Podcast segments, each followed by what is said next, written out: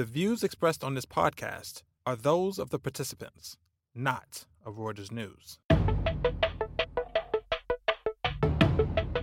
Welcome to the Viewsroom, a weekly podcast brought to you by Reuters Breakingviews. I'm Rob Cox, the editor of Breakingviews, coming to you from Zurich, Switzerland. Next Tuesday, Americans go to the polls to decide whether to give Donald Trump a second term as president or give former Vice President Joe Biden the job. Also on the ballot are a third of the seats in the U.S. Senate, which could hand the Democrats a majority. Lots of things will change if that happens, including tax and economic policy. In a nutshell, as our U.S. Editor John Foley argued in a piece this week, the rich will pay more as taxes at the higher end go up. But many other things will stay the same. America's relations with China may become more diplomatic under a Biden administration, but the general view that the country represents an economic and security threat will live on. Ditto the approach the increasing power of tech companies and platforms like Facebook and Google. There's bipartisan consensus to clipping their wings, as Gina Chon, our columnist on the West Coast, has argued. Gina, John, and I discuss all this and some of the specifics about what we'll be looking for on Tuesday night in this week's episode of The Viewsroom. Give a listen.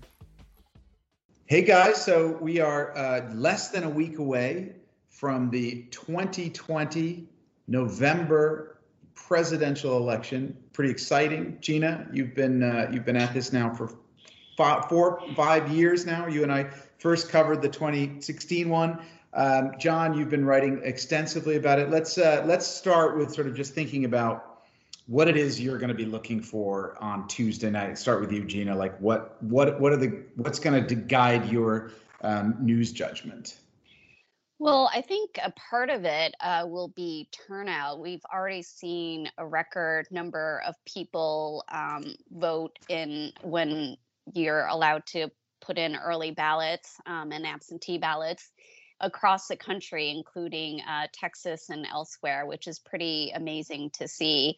So for Donald Trump, depend on how much his base turns out on election day as they are more likely to vote in person as opposed to by mail, which favors the Democrats. Um, and then taking a look at some of the more contested states that are in play, particularly Florida, if we're looking from sort of the East Coast to the West as polls close um, if there's indications there, if if Biden or Trump are ahead.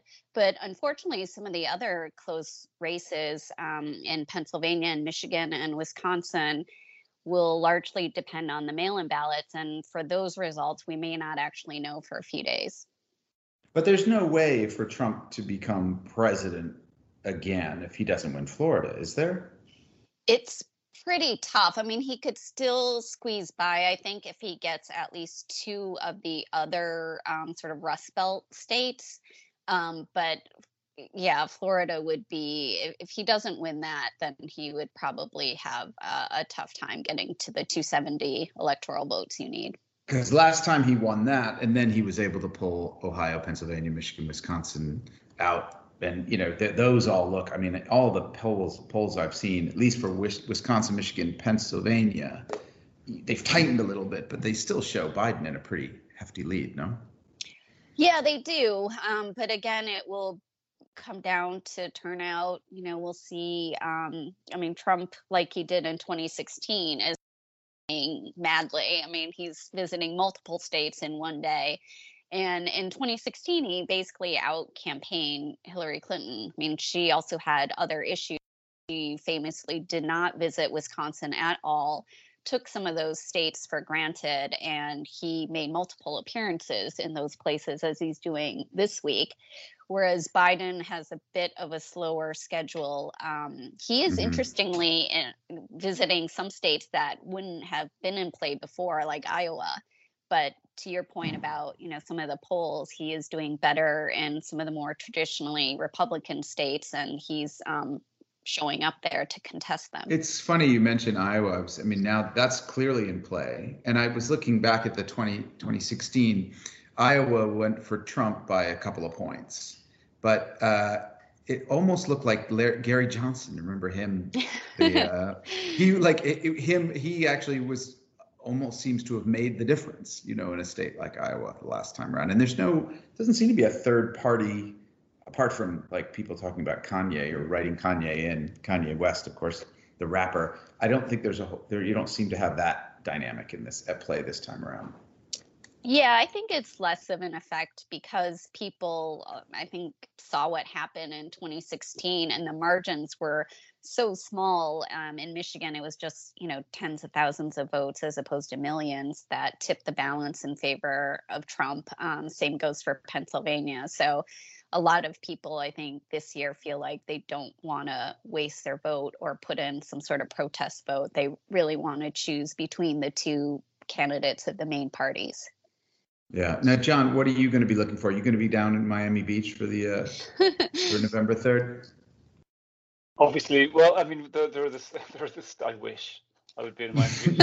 Um, so, I mean, there are obviously the, this, the tight Senate races that uh, Gina talks about. I guess I'm, I'm, interested to see, and we won't know this, of course, until the next day, how the market responds to this, because uh, the the idea of a clean win um, is um, Cleveland could be a bit elusive if we don't exactly come into you know come into work on Wednesday knowing who has taken the presidency. But how the markets respond to this is going to be really interesting because there there has been a bit of a rise in volatility uh, recently ahead of the election, but not a huge increase. And actually, the the consensus seems to be that either a Biden or a Trump win could be relatively good for stocks in different ways. So it will be curious to see what happens when the markets open on Wednesday. I'm actually looking at, I mean, in terms of the individual races, the the people aren't really talking so much about the House because the House is unlikely to flip and go um, Republican. But but there are some kind of interesting sort of small races in there. Um, there's one that um, I just because I because it's New York, the the um the Staten Island race will be kind of interesting. That's one that went Republican. Sorry, went went Democrat in 2018 and may go Republican again um, in 2020. And there are other races that went Republican 18, Dallas, um, Texas 32nd, I think that may also again go Republican. So just kind of getting a feel for how how people are thinking about Trump who may not have voted for um, the Republicans in 2018 will be kind of interesting because that might tell us a bit about what's going to happen over the next few years. Right, they're sort of emblematic of the sentiment the shift in sentiment in some ways. Uh, yeah, they, and, and, you know some that... of the Republican contenders are like uh, they've you know they've put up younger, um, not quite AOC like, but you know people who are clearly designed to appeal to those kind of younger um, female voters. They're trying to modernize the Republican Party in some of these places, and it'll be interesting to see how much that works. Right. Well, I mean, you mentioned the Senate. I think maybe let's turn to that quickly. I mean, that that is quite interesting. You see, um, I guess what are we? Fifty-three Republicans to 47 Democrats, with including two caucus for the Democrats, Bernie Sanders and Angus King in Maine. You've got some pretty interesting um, dynamics going on there. No, Gina, I mean, you've got, um, it looks like Colorado is probably in the bag for the Democrats, shifting Cory Gardner to uh, Hickenlooper. Is that right? Yes, the former governor of the state, Hickenlooper, is a good shot. Who ran, who ran and was one of the 2,000 people who ran for the presidency earlier this, and then you have um, a couple other interesting ones. Maine, I'm I'm kind of looking at Maine, and not just because it's the only sort of New England state that has someone up for grabs, um, and not only because it's like my home vacation state, but you you have Suzanne Collins, who interestingly.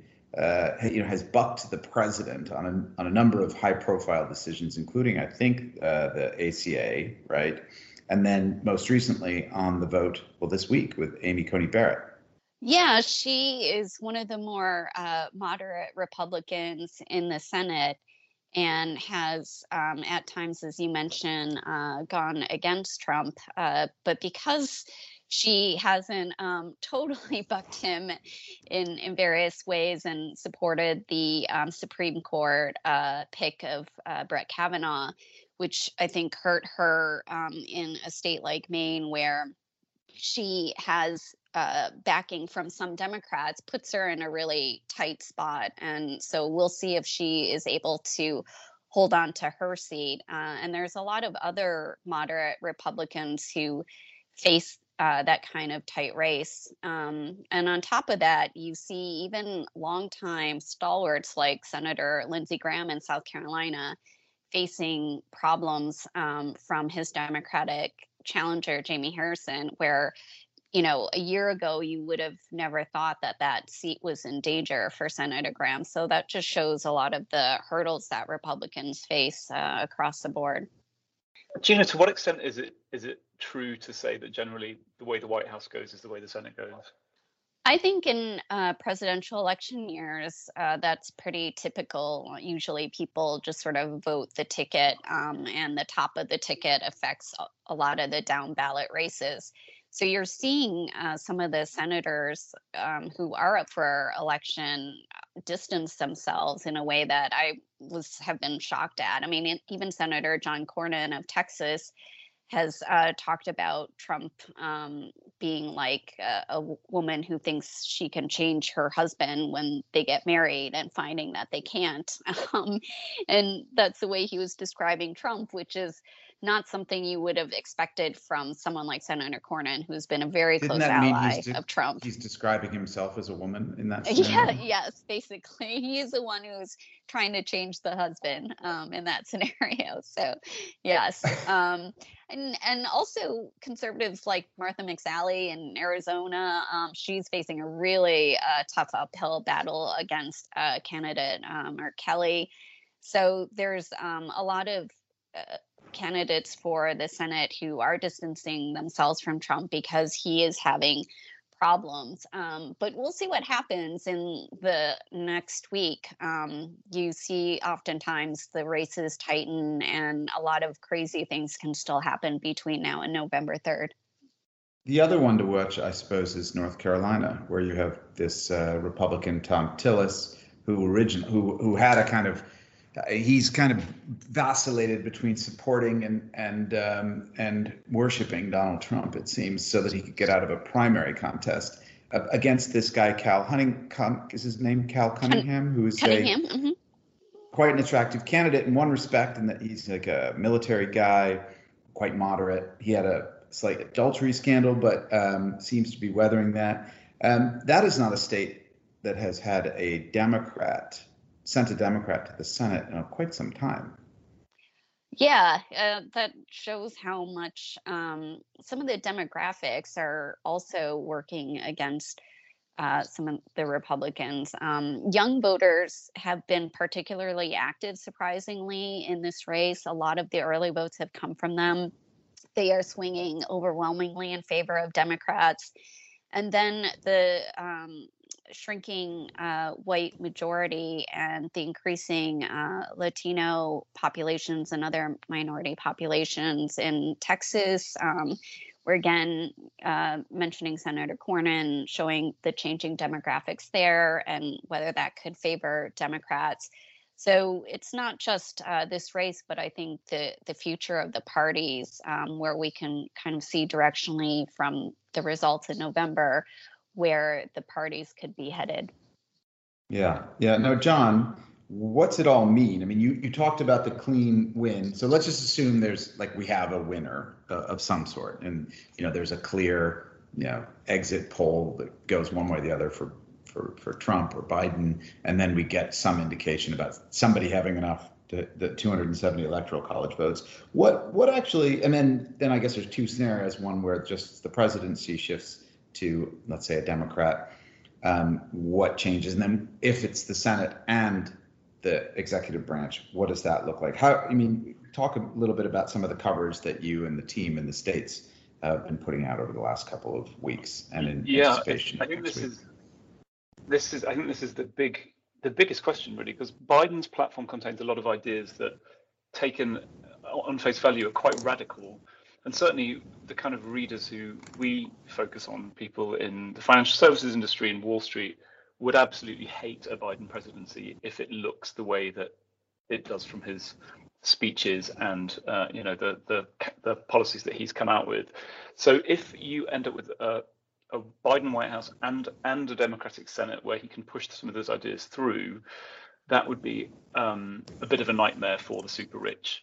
So uh, I'm thinking particularly of things like his tax plans. We've written quite extensively about this. There is one particular bit, which is that he wants to double the rate of taxation on capital gains, so um, profits from investment, and that would basically kick the legs out from underneath the private equity industry.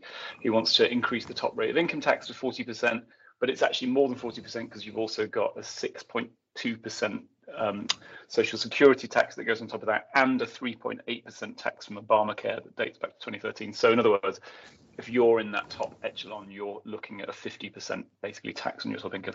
If he, if if the Senate remains Republican, it's very unlikely that those kind of things will sail through. And actually, even if it's Democrat, they won't be easy because there are a lot of people in in the Democratic Senate who will benefit from, for example, those capital gains um, arrangements that currently exist. So the the the backdrop, the, the Senate backdrop, is crucial to how tough Biden is going to be on the wealthy, on the financial sector, and also as Gina's looking into, um, it also will decide what happens to some of those key committees that that really um, set the tone for what happens on Wall Street, like the Senate Banking Committee.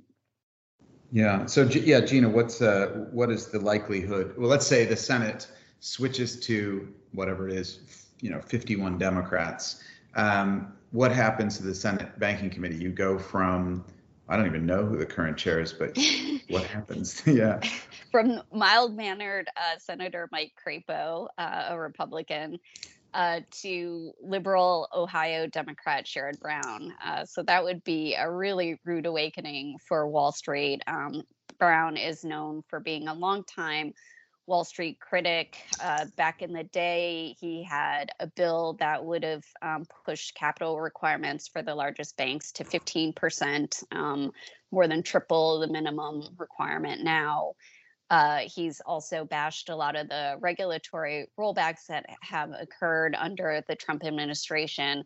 So you can see him really come out swinging um, in terms of tougher oversight of the industry, um, pushing for uh, changes to legislation or, or new um, bills, even perhaps the 21st Century Glass Steagall Act um, that would force the banks to separate um, some of their activities. And with uh, the House likely remaining in Democratic hands and maybe even strengthening uh, on that side of the chamber. Um, but at the he, same time, if I'm not mistaken, I listened to the debate the other day, or watched the debate the other day. Donald Trump accused uh, Joe Biden of getting all the money from Wall Street. And, and I think that is true if you look at the Federal Election Commission filings. Wall Street seems to be throwing money behind Biden rather than Trump.